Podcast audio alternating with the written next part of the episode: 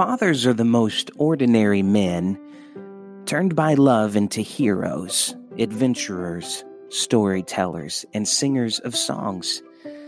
But see, my father has never been an ordinary man. To me, you see, he's always been a hero in my eyes.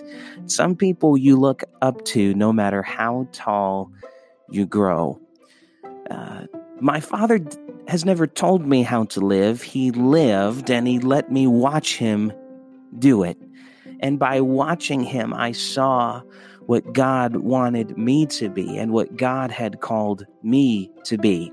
Now, I have had the opportunity to interview some incredible men of God on this podcast, but today's episode is second to none and probably the highest honor I have had so far on this podcast to get to interview my pastor and my father, Talmadge French. Talmadge French is the pastor of Apostolic Tabernacle in Jonesboro, Georgia, where I have the honor of serving as his youth pastor. He is a writer of uh, many works, but one that you probably have heard of, the most common is Our God is One and early interracial oneness Pentecostalism. He also has a oneness track and a baptism in Jesus' name track that he has authored and is for sale as well. And I learned as I grew older that when I would travel, people tended to know who this man was and they would uh, they would tell me, Are you Talmadge French's son? And I would say, Yes, I am. And I was always so proud to say so because he has always been a shining light and example, not only in the world of academics, but across the Pentecostal movement. And I am so incredibly honored to have him on the podcast today. In the interview, we talk about everything from academics to pastoring to ministry to a new book that he's working on. That's right. You can hear it right here on the Noteworthy Podcast. Guys, thank you for tuning in. It's going to be a great episode. Let's go.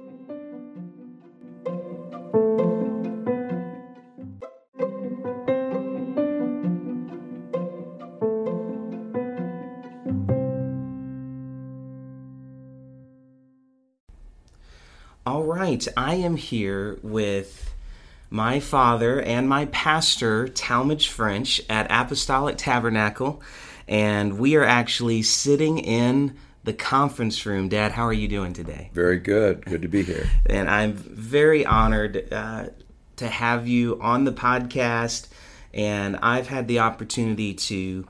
Uh, interview a lot of great men, but I, I, think I'm most excited about this interview than any interview that I've been able to uh, conduct. So, uh, thank you for being on the podcast. And for everybody listening, uh, this pastor is at this church almost every single day. He's very, very dedicated, has a very tight schedule. So, thank you so much for taking time to do this today. Thank you. So, uh, I want to kind of jump into some questions here.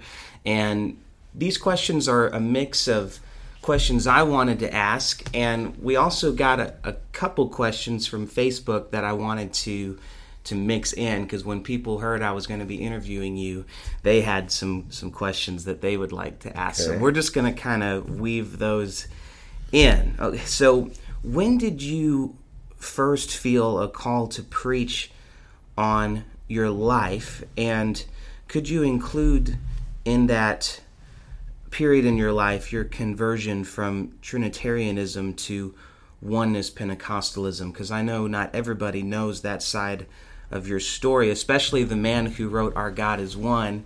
I know they're going to be very interested in that part of your story.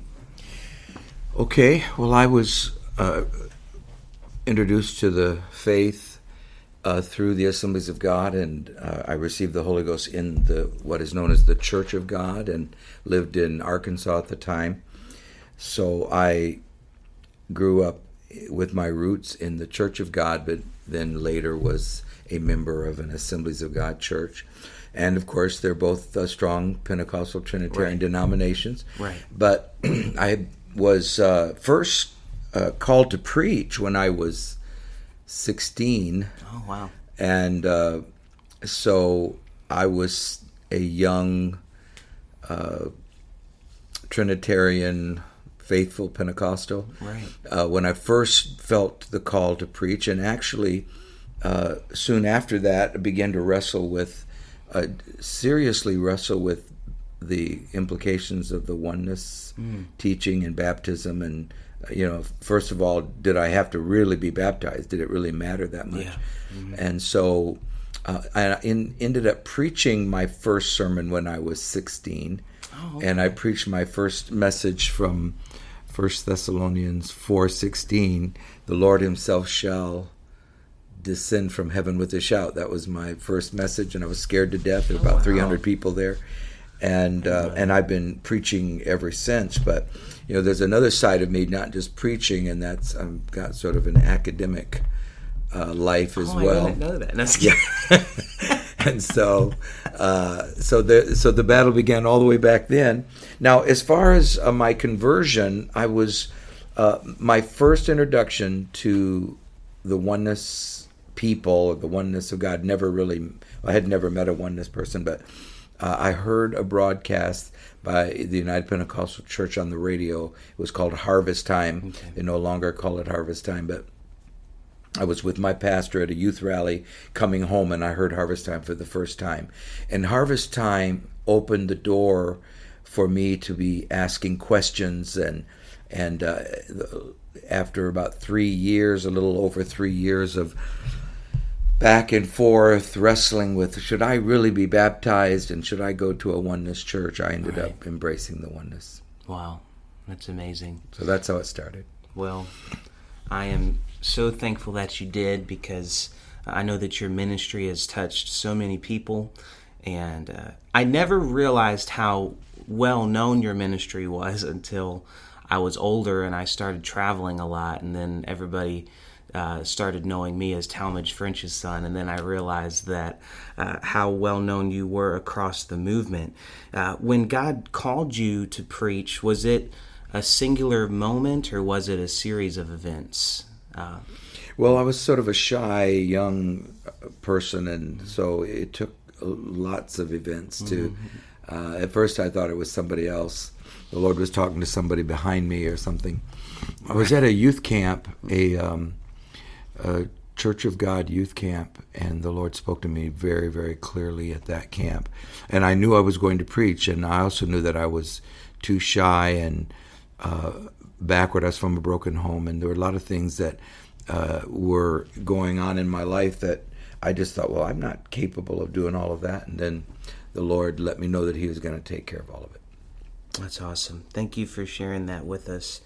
Now, we're sitting here in Apostolic Tabernacle in South Atlanta, and you have served in this city for the last eight years. I cannot believe it's been eight, Eight, years. eight years, right? Um, but we're seeing revival in our city, in our church, in our youth group, in our Sunday school classes. Uh, would you share with us how God called you to Atlanta? Well, eight years ago, uh, I was preaching in Georgia. I knew I was about to finish my PhD, and so uh, I was uh, very close to uh, the Coles and had preached in Georgia and Georgia camp uh, a few times. And uh, Brother Cole was uh, in his 80s. He is the founder of the church and had this beautiful building over here on Tara.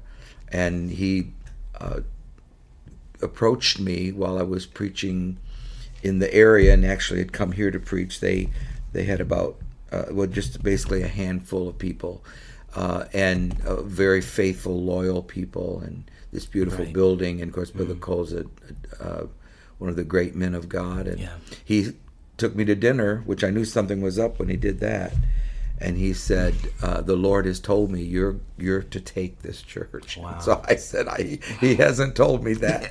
I was stunned, and uh, I was going to have to go back to England and finish uh, and defend my, my my PhD work on on the early history of the oneness movement, and a, a number of things. And I I knew that when I finished that, I would end up pastoring because I'd already uh, decided I wouldn't be involved in uh, Bible school programs. I was going to pastor from then on, but uh, the Lord, after a while, the Lord I began to pray and fast, and the Lord said, "You, you're going to Jonesboro." And so wow. here we are. And ever since, we've had revival. We've gone from that uh, wonderful handful of faithful uh, original saints that Brother Cole had, and now we're we're averaging between 250 and 300 on a fairly yeah. consistent basis, and a lot of those are brand new. Of course, they're all brand new, but yeah. but uh, it's uh, it's uh, maturing and growing in the churches in revival. Yeah, it's been amazing.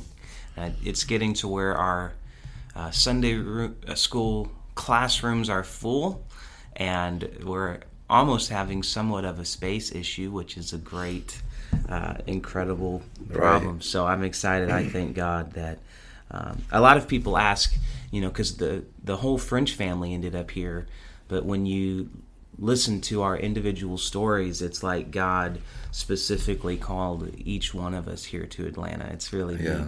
It's really neat how how that happened. Now you are widely known for your career in acad- academia and, and known across the movement. Uh, as the apostolic scholar, and your master's degree and PhD led to books like Our God is One, Early Interracial Oneness Pentecostalism.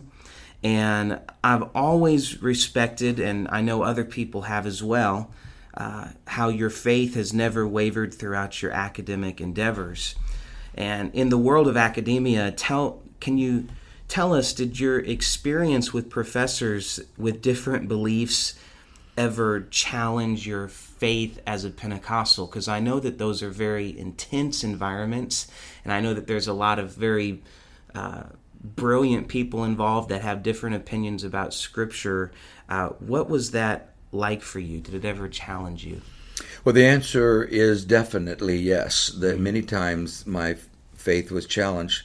My uh, I'm, I'm a bit of a nerd when it comes to academics, and mm-hmm. so I was studying Latin when I was 14 and was accepted for Latin studies uh, at a university when I was still in high school, and so I began an ancient, language pursuit mm-hmm. when I was very young. I was still Trinitarian, and so uh, I began to look around at what I was going to do, and I had to choose between basketball and no, I'm just kidding. I had to make a choice. scholarship. and I, I, did have a scholarship for ancient language because of my Latin studies. And so I was, was, not a basketball. It was not. Ba- I know that's going to stun All many right. people, but um, I became uh, involved in ancient language. I found that that was a very uh, good subject for me. And then I began to realize more and more, even though I was still Trinitarian, that I could defend the faith if I uh, got into ancient language. And so uh, that process uh, goes hand in hand with me taking steps to try. Well, I, I began to try to def, uh, defend the Trinity. That was my first step. Oh, that wow. the Trinity was uh, was true. There's no way that these oneness people were correct. Um, I'd heard Harvest Time, and and uh, I, I, began to realize if I didn't push away from it, I was going to become a oneness person. So I, I, became pretty adamant that the Trinity had to be true, and I had a whole list of reasons. I gave papers at the uh, at college and different things. So um, eventually, though, I convinced myself mm. that there the oneness was true. And i began to look at the trinitarian arguments and said these these arguments are not uh, they're not clear or they're based on uh, things that are not solid. And so i began to worry that i was losing my my trinitarian faith. Eventually of course i i ended up getting a my ancient language degree at Wheaton College, which is a premier evangelical university in Chicago. Started a UPC church there. And then uh, by that time, uh, I became sort of a target because I was, all my Trinitarian friends were like, how, how could you do that? How could you walk away from the Trinity and wow. become a, a, all, say things like, well, you know too much or, you know, whatever and in their minds people that knew things wouldn't turn to the oneness and i said well then you don't know many oneness people because yeah. the oneness movement is growing mm-hmm. most people uh, especially trinitarians are unaware of the uh, a lot of my research through the years has opened the eyes of a lot of certainly AGs and Church of God types. They've seen that the oneness movement is is in fact uh, one of the fastest growing Pentecostal segments right. of the entire movement, and uh, it's it, it's changed some some minds. Yeah. So um, I think there's always been a struggle in in my personal life between uh, academics and preaching, and preaching always wins out. But because I'm, uh, I guess I would call it an academic heart. Um, I've always pursued my education and continued preaching. There's never been a time that I was at the university that I wasn't also pastoring or full time in the right. in the ministry. Yes. And so, even though I've earned uh, three or four degrees during that entire process, I ended my uh, academic career in terms of university life in 2011. I was almost 100 years old. So I had then, of course, my PhD, which was like a crowning achievement for me because yeah. I'd been spending most of my academic life defending the oneness movement, and then. Trinitarian friends would uh, would be uh, up in arms that I was using uh, ancient language and exegesis to try to defend the oneness. But I, of course, I'm still convinced that the Bible teaches the oneness of God. People were baptized in Jesus' name, and yeah. that God is moving in the apostolic church. That's what he's. That's what he intended for people to be as apostolic. Man, that's that is wonderful. Now, as far as the books, mm-hmm. all right, um, we've uh, we've actually published four separate things and working on a, a fifth. Hopefully, before the Lord comes, I'll finish this fifth project. I have two small projects that are that have sold literally tens of thousands. Yeah. Uh, and uh, they're they're what I sometimes call booklets, and they one is on baptism, the other's on the Godhead, and then um, I've written both of my my masters was published, and it was called Our God Is One. Mm-hmm. I did that at Wheaton College where Billy Graham.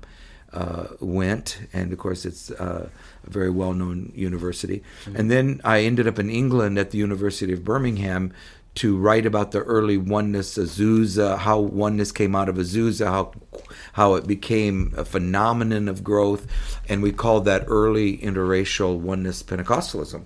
And that book has sold thousands. So yeah, yeah. altogether, we're right at 150,000, pretty close to 150,000 wow. copies of the booklets and the book.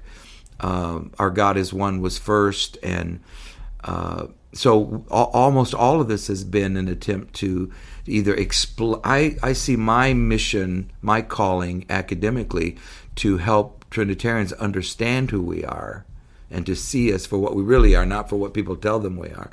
And most of the, my work does that, but also to defend the oneness message. And so in my final work, or it may not be final, but it, I think it'll be my final work or my final major work because it's going to be like a PhD level project on the wow. on the Bible, how the Bible teaches. Uh, not just how it teaches the oneness, but also a defense of the Bible, because the great battle of the of the end time church, even among apostolics, is oh, going to be the Bible. Yeah. People who say the Bible is full of errors and so on. I'm going to spend the rest of my life uh, writing at a at a deep level a defense of an inerrant Bible. Wow. Well, that that answers one of the questions I wanted to to ask you about. Are you writing uh, any new books or in, a new book or new books? But uh, well, you, you, do know now that people have heard that they're going to be, uh, you're going to be getting emails galore. When can I expect? well, I think work? about twenty thirty is my my goal.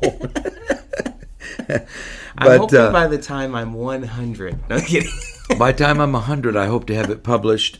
Uh, wow. it, because it's really quite a, since I'm a uh, my my academic studies, I have an ancient degree a language, ancient language degree mm-hmm. from Wheaton College. And uh, so now I'm into my, my seventh language that I've either you know wow. worked with or I'm or I've studied to some degree. So that you know touches on Aramaic. I've of course had Hebrew, and I teach Hebrew and I teach Greek. So this to me allows me to uh, uh, de- defend. Uh, through exegesis, which is basically that just basically means explain the actual words of Scripture from the original text.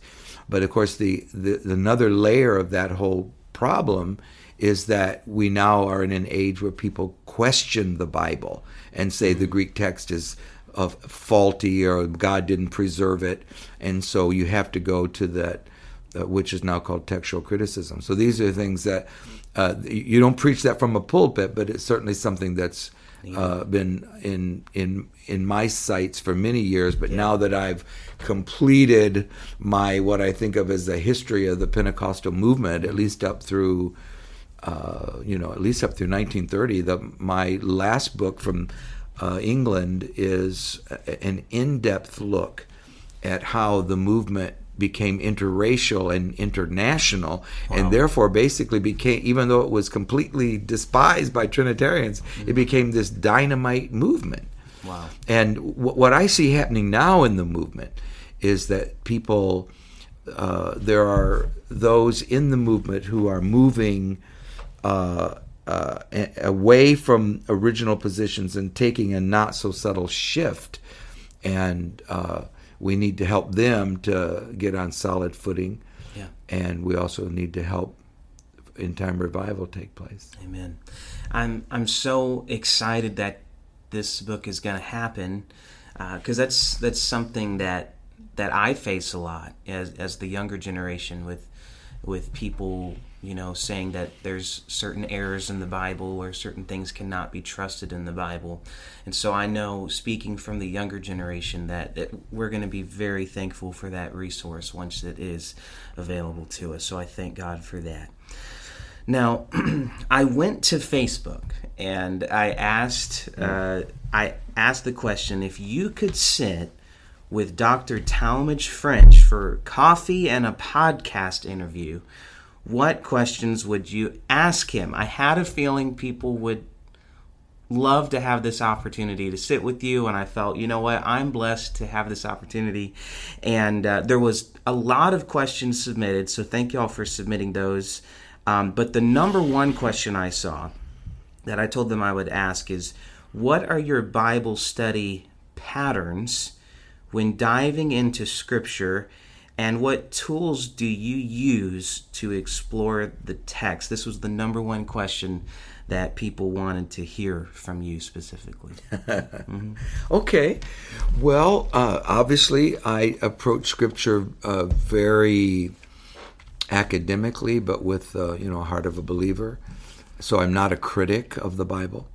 I'm a believer, but I approach it from uh, the standpoint of language skill uh, and I try to help others to find their way into understanding the Bible better by understanding the Bible languages better.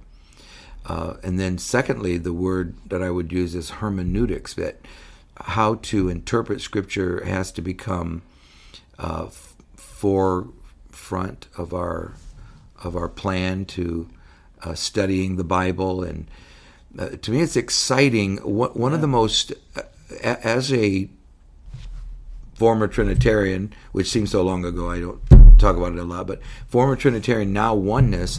Um, I'm, I'm. two things happened when I first uh, became uh, earned my PhD.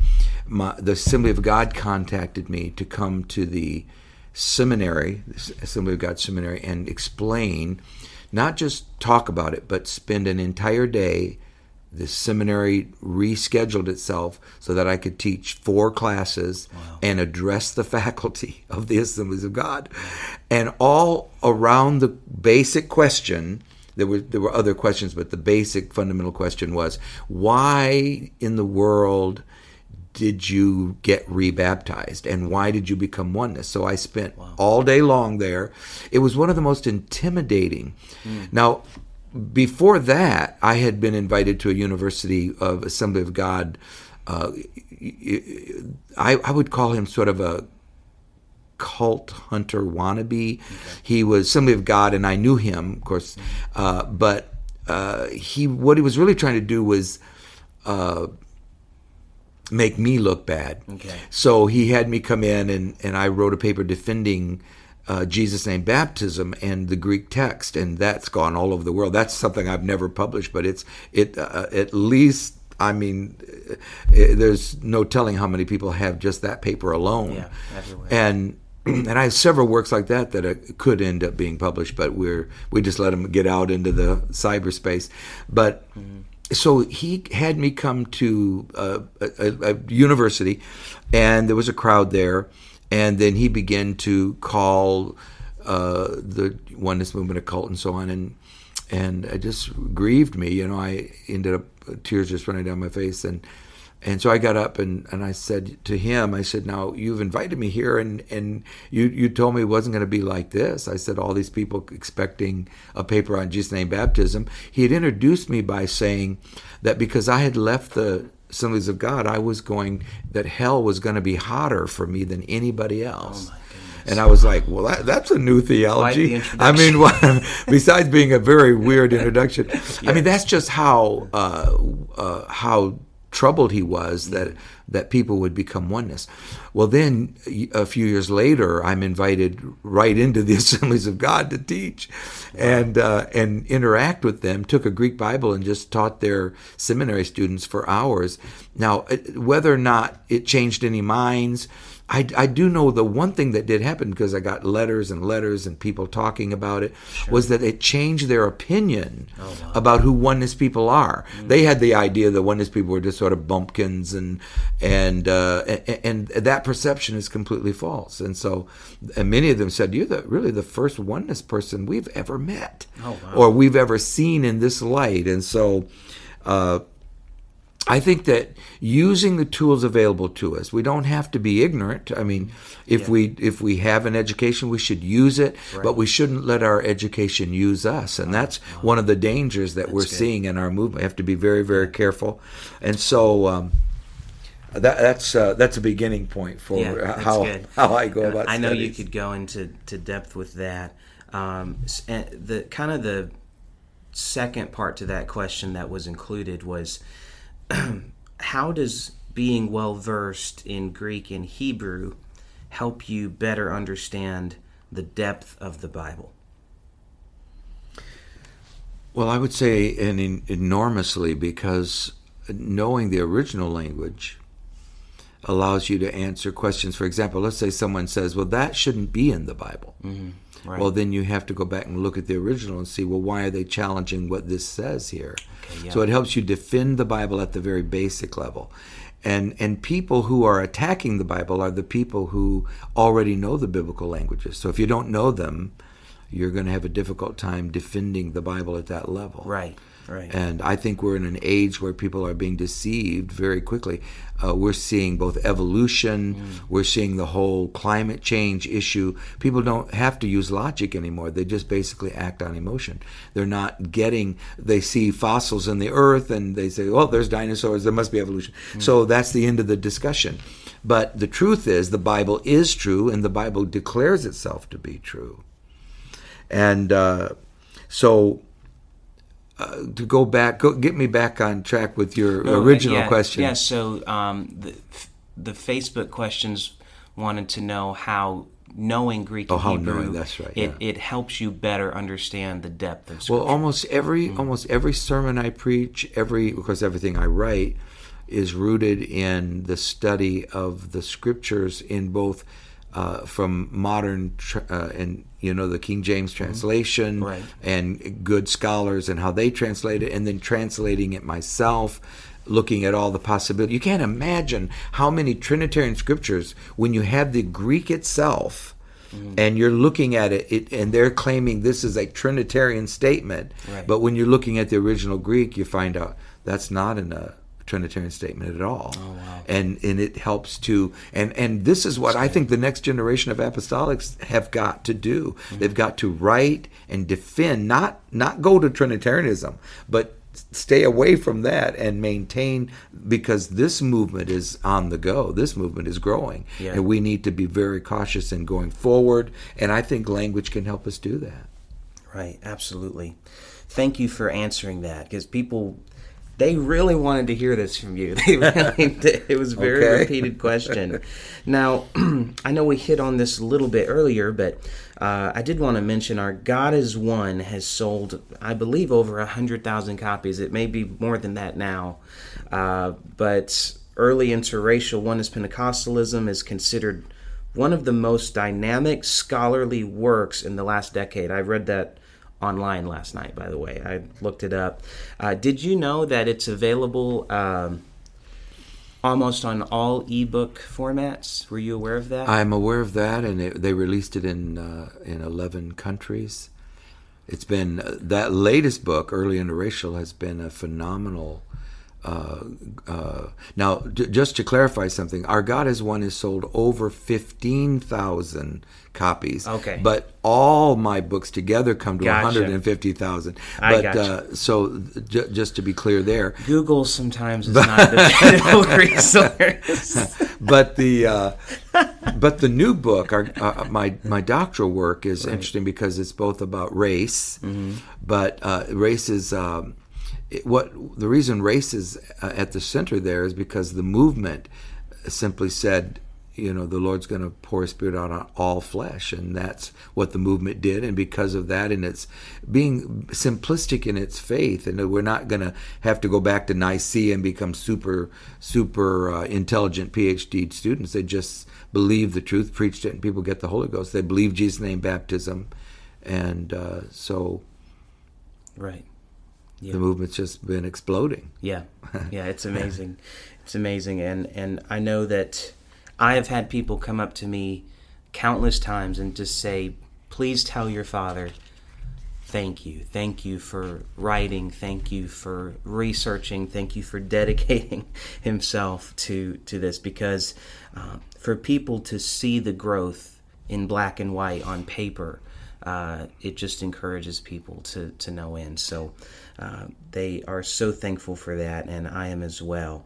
Now, I did want to hit on this. It it felt like a shame to interview you and not get to talk just a little bit about your travels, um, because my entire life, uh, you know, I've you've been to Norway and Paris and goodness, just I don't know how many countries you've been to, uh, but your your teaching ministry has you know on the oneness of God, baptism in Jesus' name. Uh, you're highly sought after to teach in different countries. I know you just preached the Guam General Conference, and that's been probably your most recent trip that I know of. But over the years, what has been your most impacting trip out of the country uh, to go teach the gospel? Okay, well that that's a tough an- question. That's an interesting question. Uh, one of the facets of, of my research at uh, Wheaton College was the, the size of the oneness movement. I had to defend that in, uh, in front of uh, a team of Baptists that the oneness movement was growing faster than uh, any other group, any other Pentecostal group or evangelical group. And I had to present statistics. So in the end, I was able to present that the movement was millions strong Right. and that there were over eight about right now i'm at about 800 oneness groups Wow. uh, from in every nation of the world the latest statistics we have a group called oneness studies institute that uh, keeps advancing these studies and uh, based on original works with my phd and so on and so we're right at about uh, let's just say really close to 34 million Jesus name people that we can point to. We know where they are and what countries they're in. There's way more than that, but that's the number we can prove, let's say. Right. And uh, so having that kind of a uh, in interest in uh, uh, so we're looking here at what is the most uh, Yeah. interesting i think the most interesting okay if i had to say that i mean i could say it's the muslim group where they were killing apostolics and god poured the holy ghost out and thousands were filled with the holy ghost and i met and talk to their leader. I could say that of many, many oneness groups or uh, UPC missionary uh, places. But I'm going to say that my most intriguing and interesting was uh, going to China mm. and finding out that there was a oneness movement in Tibet. Wow. And meeting the head of the movement because I was it was at a time in my in my ministry when uh, that really impacted me. That was I don't know how many years ago. I'm going to say that was about a decade ago, and uh, I met this. Uh, he, he, was Chinese. I met him, and uh, he had gotten the revelation of the oneness of God, and had never met a oneness person. Wow! And was a Tibetan monk, mm. and so, and of course, he was persecuted and nearly killed. Uh, I interviewed him, and I. Uh, this was after I published Our God is One. Our God is One opened doors all over the world. Yeah. And uh, so I would say the Tibetan story has been the most impacting and the most interesting, but I could say that about dozens of other so places. Uh, Spanish works that are growing. The oneness movement is at, at a I think, at a crossroads.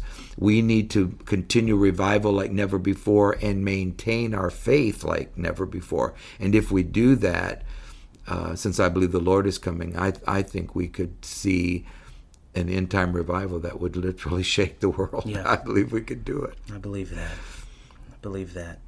I've always been fascinated um, by your travels and your research now, I almost have my associate's degree, so if you need any expertise, oh, good. feel good. free to reach out to me if you need any any resources. Awesome. But I know I know that your time is valuable, so I'm going to close with this question, and I've ended uh, all of my recent interviews with this question because uh, I think it's important.